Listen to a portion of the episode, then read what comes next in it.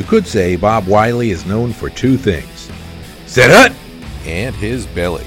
The West Warwick native became an overnight sensation when, as the offensive line coach for the Cleveland Browns, he was featured on the show Hard Knocks.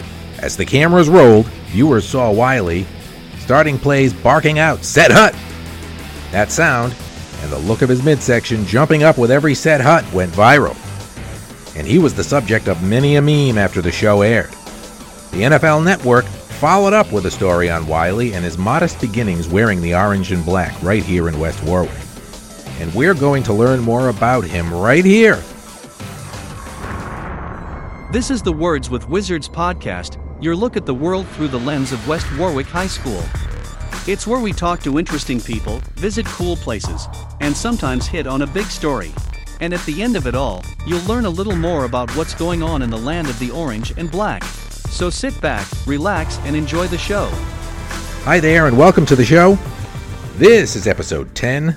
Today is Monday, October 26th, 2020. I'm your host, Eric White, a media broadcasting teacher here at the high school, and we've got a great show for you today. Now, normally at this time, we'd be in the midst of a high school football season. But we all know why that's not happening. And as October turns into November, we're about to have our first Thanksgiving without high school football since the Mayflower arrived.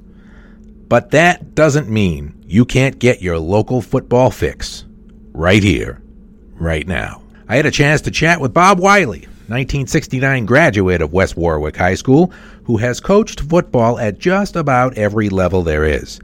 He once worked for the town of West Warwick, running the sports complex next to the high school. Now he coaches offensive linemen as they clear lanes for players to run through. It's a football journey that's taken him around the country to the sidelines of college and professional teams alike. And if you've seen him on Hard Knocks or the NFL Network, or if you know him personally, you know that Bob Wylie is never at a loss for words.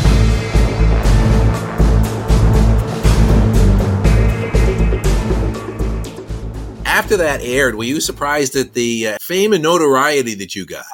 I wasn't really that surprised because that was the way, if, you know, when I was coaching in high school in West Warwick, you know what I mean? It, it was the same personality. It's the way I present stuff to people and make them remember it. It's the way my little brain works. So I, everybody's trying to reinvent the wheel. Everybody's trying to get their own little niche and something that says, "Hey, this is mine." You know, this is this is what I did. You know, and I think I sit there and I think and I and I watch them and I say, "They're they're stretching, okay? They're stretching." Now, let me go back a few years. Let me go back to Normandy. They're going to put the gate down in the front of that landing craft, and there's going to be bullets flying all over the place. I don't think those guys were worried about stretching. They did push-ups, jumping jacks, sit-ups. They climbed the rope and they ran. And I said, we do all this fancy stuff go play football, and you never really. Those guys didn't do any of that, and they won two world wars. well, after you got hurt, the team and the players really picked you up and uh, you know gave you the game ball and put your name up on the and picture up on the scoreboard. So tell us maybe about how that felt. That that was that was really touching. That still brings tears to my eyes. And I dislocated my ankle and I broke the right leg, tore up all the tendons, all the tendons off my left knee. So after eight weeks go by, they come back and you know, now the guy comes in with the rubber bands to stretch, right? I said, what else for? He goes, uh, we got to stretch every day. I said, well, obviously you haven't seen hot dogs yet. Another 122 days in rehab at the hospital. Another 68 days as an outpatient rehab. You feel good?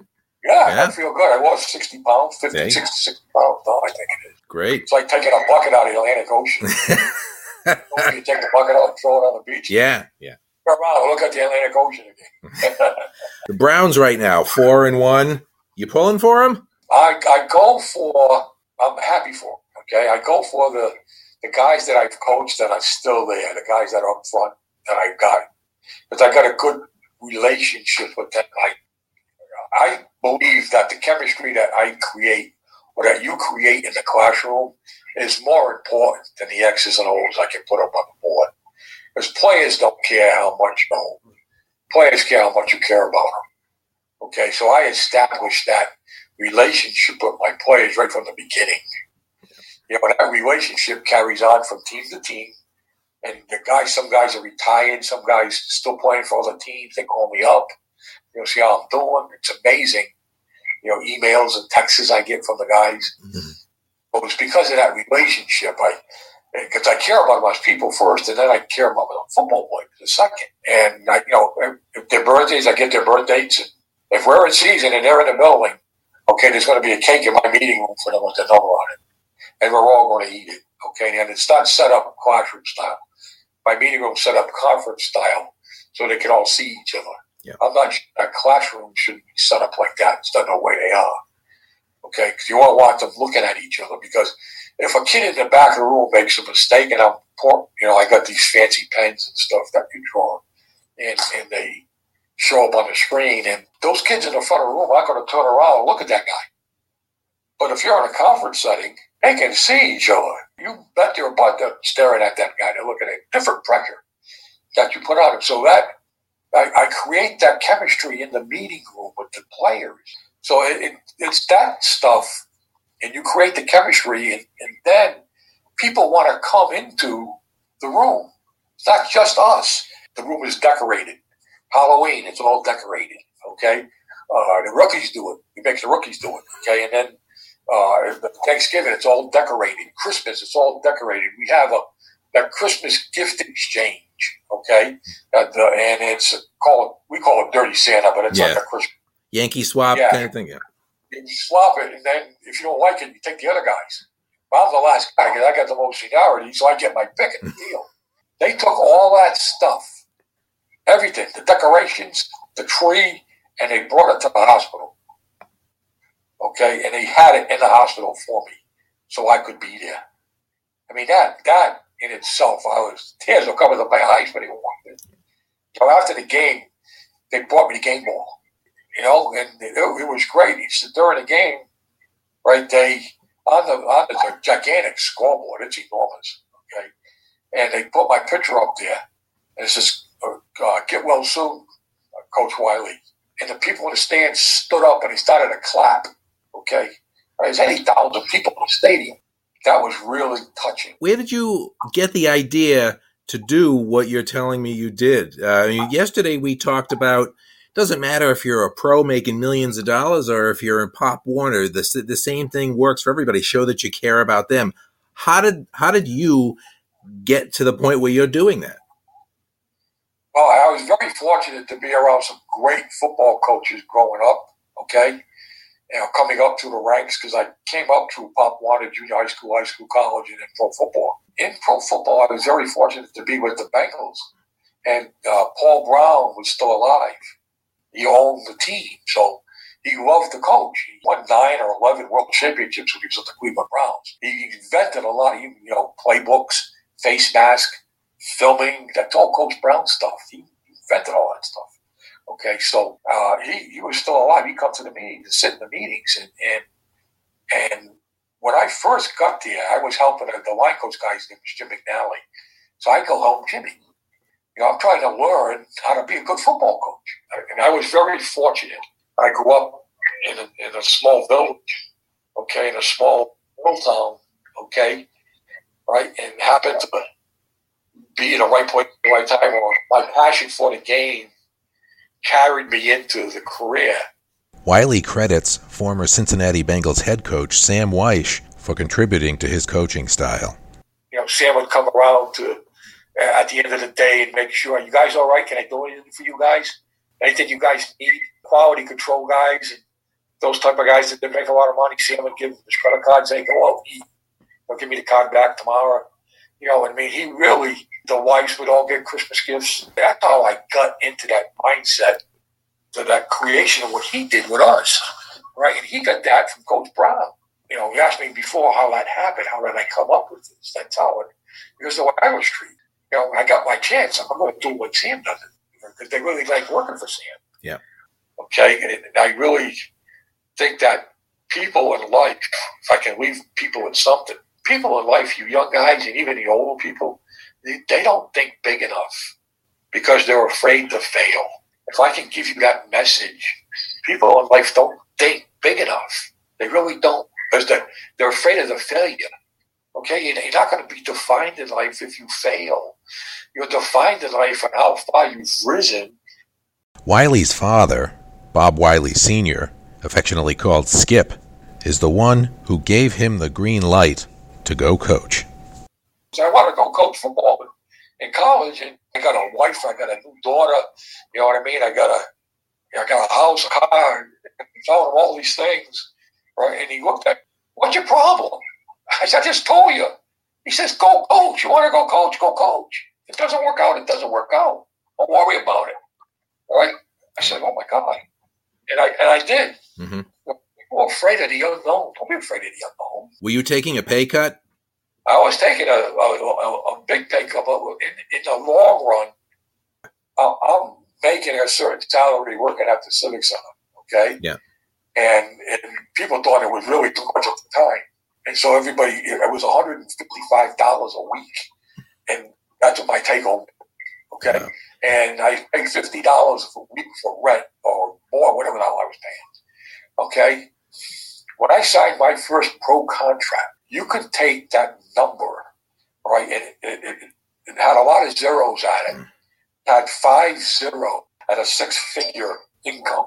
So it was so much more over the amount that I was making working for the Civic Center. It was amazing. I, I sat down and said, this is crazy. I spent all this time working for the town They gave me a job fine. It was great.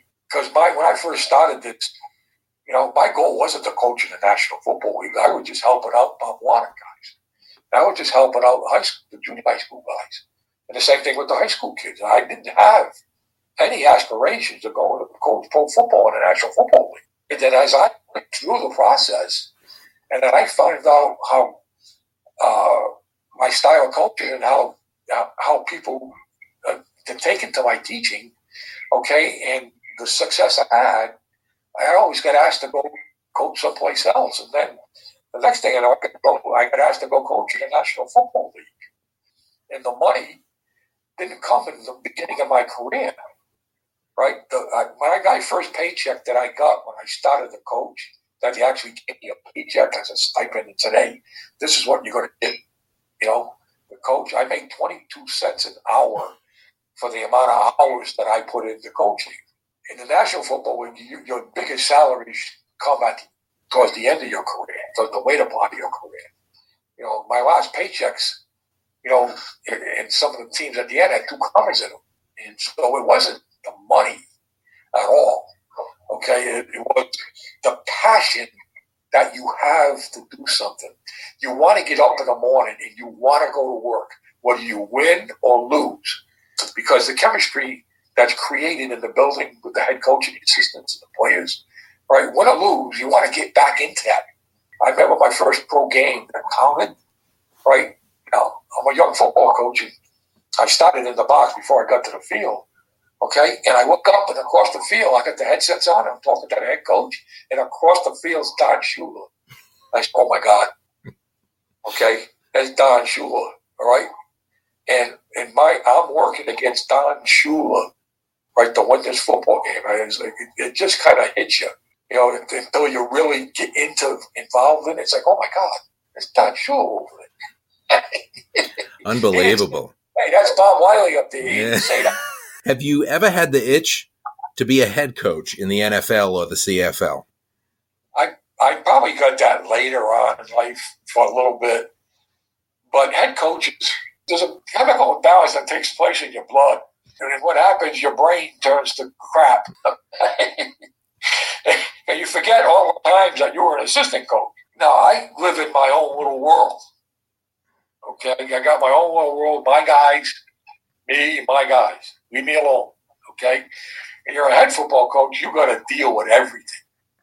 You got you're like a fire chief. You're putting fires out all over the building. I didn't have to do any of that. I got my guys. You know, and then as I got late in life, and there's a certain look they're looking for to be a head coach. And sometimes guys get head coaching jobs, all right, because of how they look, not exactly what they know. because you, you're leading. It's just not the football team. You're leading the whole organization. We'd like to recognize a couple of sponsors for the media broadcasting and journalism pathway at the high school. Gold Star Retirement and Insurance and Alex Smith. When your family buys insurance through Gold Star, you help build a sustainable resource for Rhode Island educators. The Gold Star team delivers. Everybody deserves peace of mind. Contact Alex Smith at alex.smith at horacemann.com. That's H O R A C E M A N N dot com. And the Arctic Playhouse, located at 117 Washington Street in West Warwick. Links to both businesses are at the bottom of the YouTube version of this podcast. Now, back to the show. Wylie has his take on how he thinks the NFL has handled the pandemic. The NFL has spent $74 million on trying to get it right, to try to figure it out. And I think they're doing the best job that they can with it because you can't, the, the virus is forever changing. You know, it keeps mutating itself right? And they're doing the best job they can with the information and the medical experience that they have their hands on. Now, those guys get the best guys on the planet to figure it out, uh, what the best protocol is. Yeah. Okay. Yet the virus is still getting it. Now, I don't know why these players test positive because if they do what they're exactly supposed to do, okay, and not stray the way it's set up, okay, then you should be okay. Okay, but when somebody strays and they go someplace where they're not supposed to be, okay, that's where the problem occurs. Okay, or maybe they go home and their wives or their girlfriends or their kids are someplace else, and then they bring it in to them. Okay, and then that kid takes it and brings it to work. Okay, so you're going to have that problem unless there's some way that that you can quarantine them and make them do exactly what you know, for the amount of games they need to play. So they have to make some extra sacrifices. Wylie also spoke about when he was an assistant coach with the Bengals under Sam Wyche, playing the 49ers in Super Bowl 23. The offense left the field with a 16 13 lead, and then Joe Montana came on. With just over three minutes to go and 92 yards between him and the end zone that was one of the most exciting Super Bowls uh, back when the Super Bowl was regularly a blowout one way or the other, usually the NFC beating up on the AFC. In the course of that game, we lose Tim Krumrie. He breaks his leg. That was early, wasn't it? That, that was pretty yeah. first quarter. It's early in the game. Yep. And right, and he he was a really great defensive lineman. Those guys. I mean, he was a he was a pain to block in practice. He's even worse in the games. So he's out, right? And so but the defense is holding their own, okay? And we're moving the ball. And at the time, the offense, we were one of the top three or five in the league. So we knew we could move the football. We knew. And looking back on it, I think we probably should have ran it more than we did. But there was a dark cloud hanging over that Super Bowl. The night before the game, running back Stanley Wilson was caught with drugs in his room. It was bed Benkek, okay, and he got caught with drugs in his room. And you know, as as coaches, we could have let it slide. You know, they could have covered it up. Our team wasn't built like that. And the coach that caught the kid, we went directly to the head coach, right? And he said, "Hey, look, we got a problem here." Okay, and Sam said, "No, we don't. He ain't playing. He's done." That was it, and that it was the best thing that you could do regardless was a Super Bowl or not. He was done. Get the kid treatment. He's done. That's the integrity that Sam had and the love of the game he had. And of course, no football conversation would be complete without touching on our own New England Patriots. What happens with Belichick, okay, when you work for the New England Patriots, okay, if you're going to go work for the New England Patriots, okay, yeah, if you're an offensive coordinator, you're not running your offense. Same thing on defense. You're a defensive coordinator, you know, special teams. You're not doing it. You're running the New England Patriot offense, and you're running the New England Patriot defense, and you're running the New England Patriot special teams. and he's got all kind of coaches that he's bringing up, right? The coach to teach. He's a tremendous teacher. What I'm trying to make is, is you're doing that scheme, and that scheme has been in place for what 16, 18 years, however, yeah. right? That's the way to do it. That's it's not yours, it's theirs, and it works.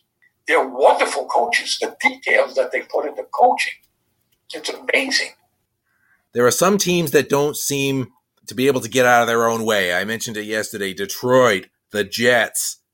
What is it about these teams? Why why are there some teams that just can't get it together?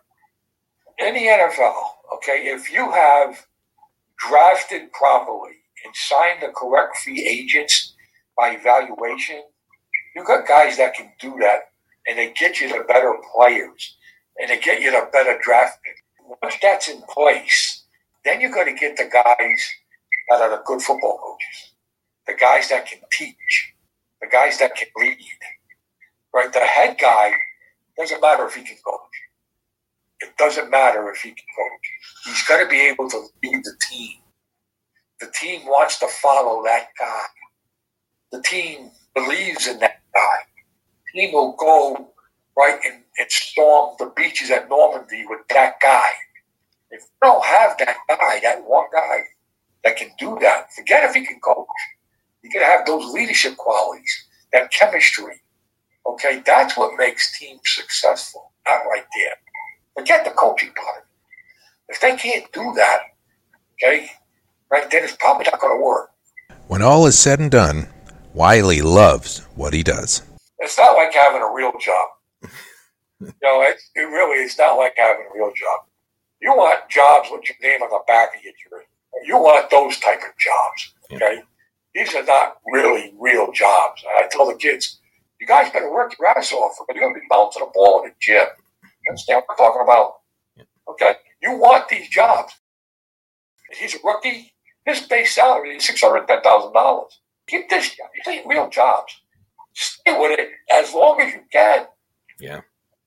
I yeah. fooled him for 34 years. I've been a football for 34 years in pro football. I fooled him a long time. Yeah. I'm just well, a kid from Natick. I you, you are, but you, you got to be pretty good though. I mean, you got to be you're obviously well respected and very good, and your philosophy and the way you do things, it really it works. Still, after coaching at just about every level, Wylie sees the contribution that he made to his own home team as one of his best accomplishments. In 2013, under coach Shane Legore, the West Warwick football team found itself in an 0 3 hole. And Legore, whose father is a friend of Wylie's, asked Coach Wylie for help. He said, Can you help us out? What do you want? Yeah, I said, So they, they come down to my mom's house, they bring a projector, they bring the tapes or the, the video, so I said that my mother thought this was great. She thought this was the greatest thing. Okay. Yeah. Yeah. She's sandwich for him, putting the bears out for him. Yeah. I mean, I was a high school football coach again, right? Yeah. Yeah. so I'm watching the film. I'm taking notes. I'm watching. I watched the first game, the second game. I watched the third game. So they're going, what do we have to change? We have to change the defense. We have to change the offense. We have to do this. I said, no, you're not changing anything. so what? I said, you're not changing anything. I said, here's what we're going to do. He said, I'm going to change the way you practice. Okay, number one, right? And I put the practice skill like we have in pro football. You do this first, this, this, this, this, this, this, this. They win the next game. So now they're back at my mom's house. Yeah. They win the next game back at my mom.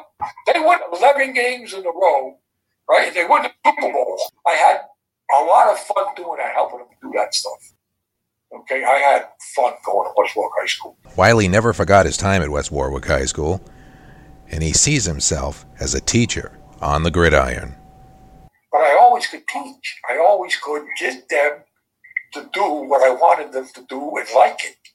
And then the coaching is just teaching, except my classroom is a lot different than your classroom.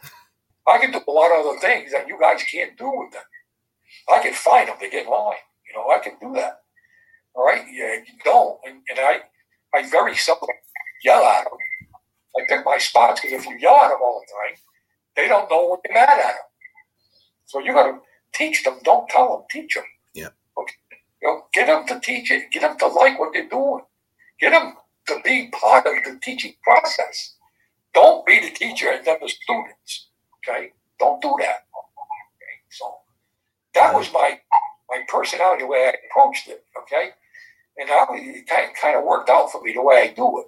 You know, it's not okay to be disagreeable, but it's okay to disagree. Because if everybody's sitting in that offensive coaching meeting and everybody's saying yes, you're going to get fired, right? Where the disagreements come from, uh, where the ideas come from. You start the conversation. Don't be afraid of the conversation. This man with such big ideas certainly comes from a small place. You know, many people they say, "Where you from?" I say, "Rhode Island." And they go, "Long Island?" Yeah. I say, "No, Rhode Island." They say, "Where's that?" I said, "It's one of the thirteen original colonies." Did you go to school? What, hey, you skip that class.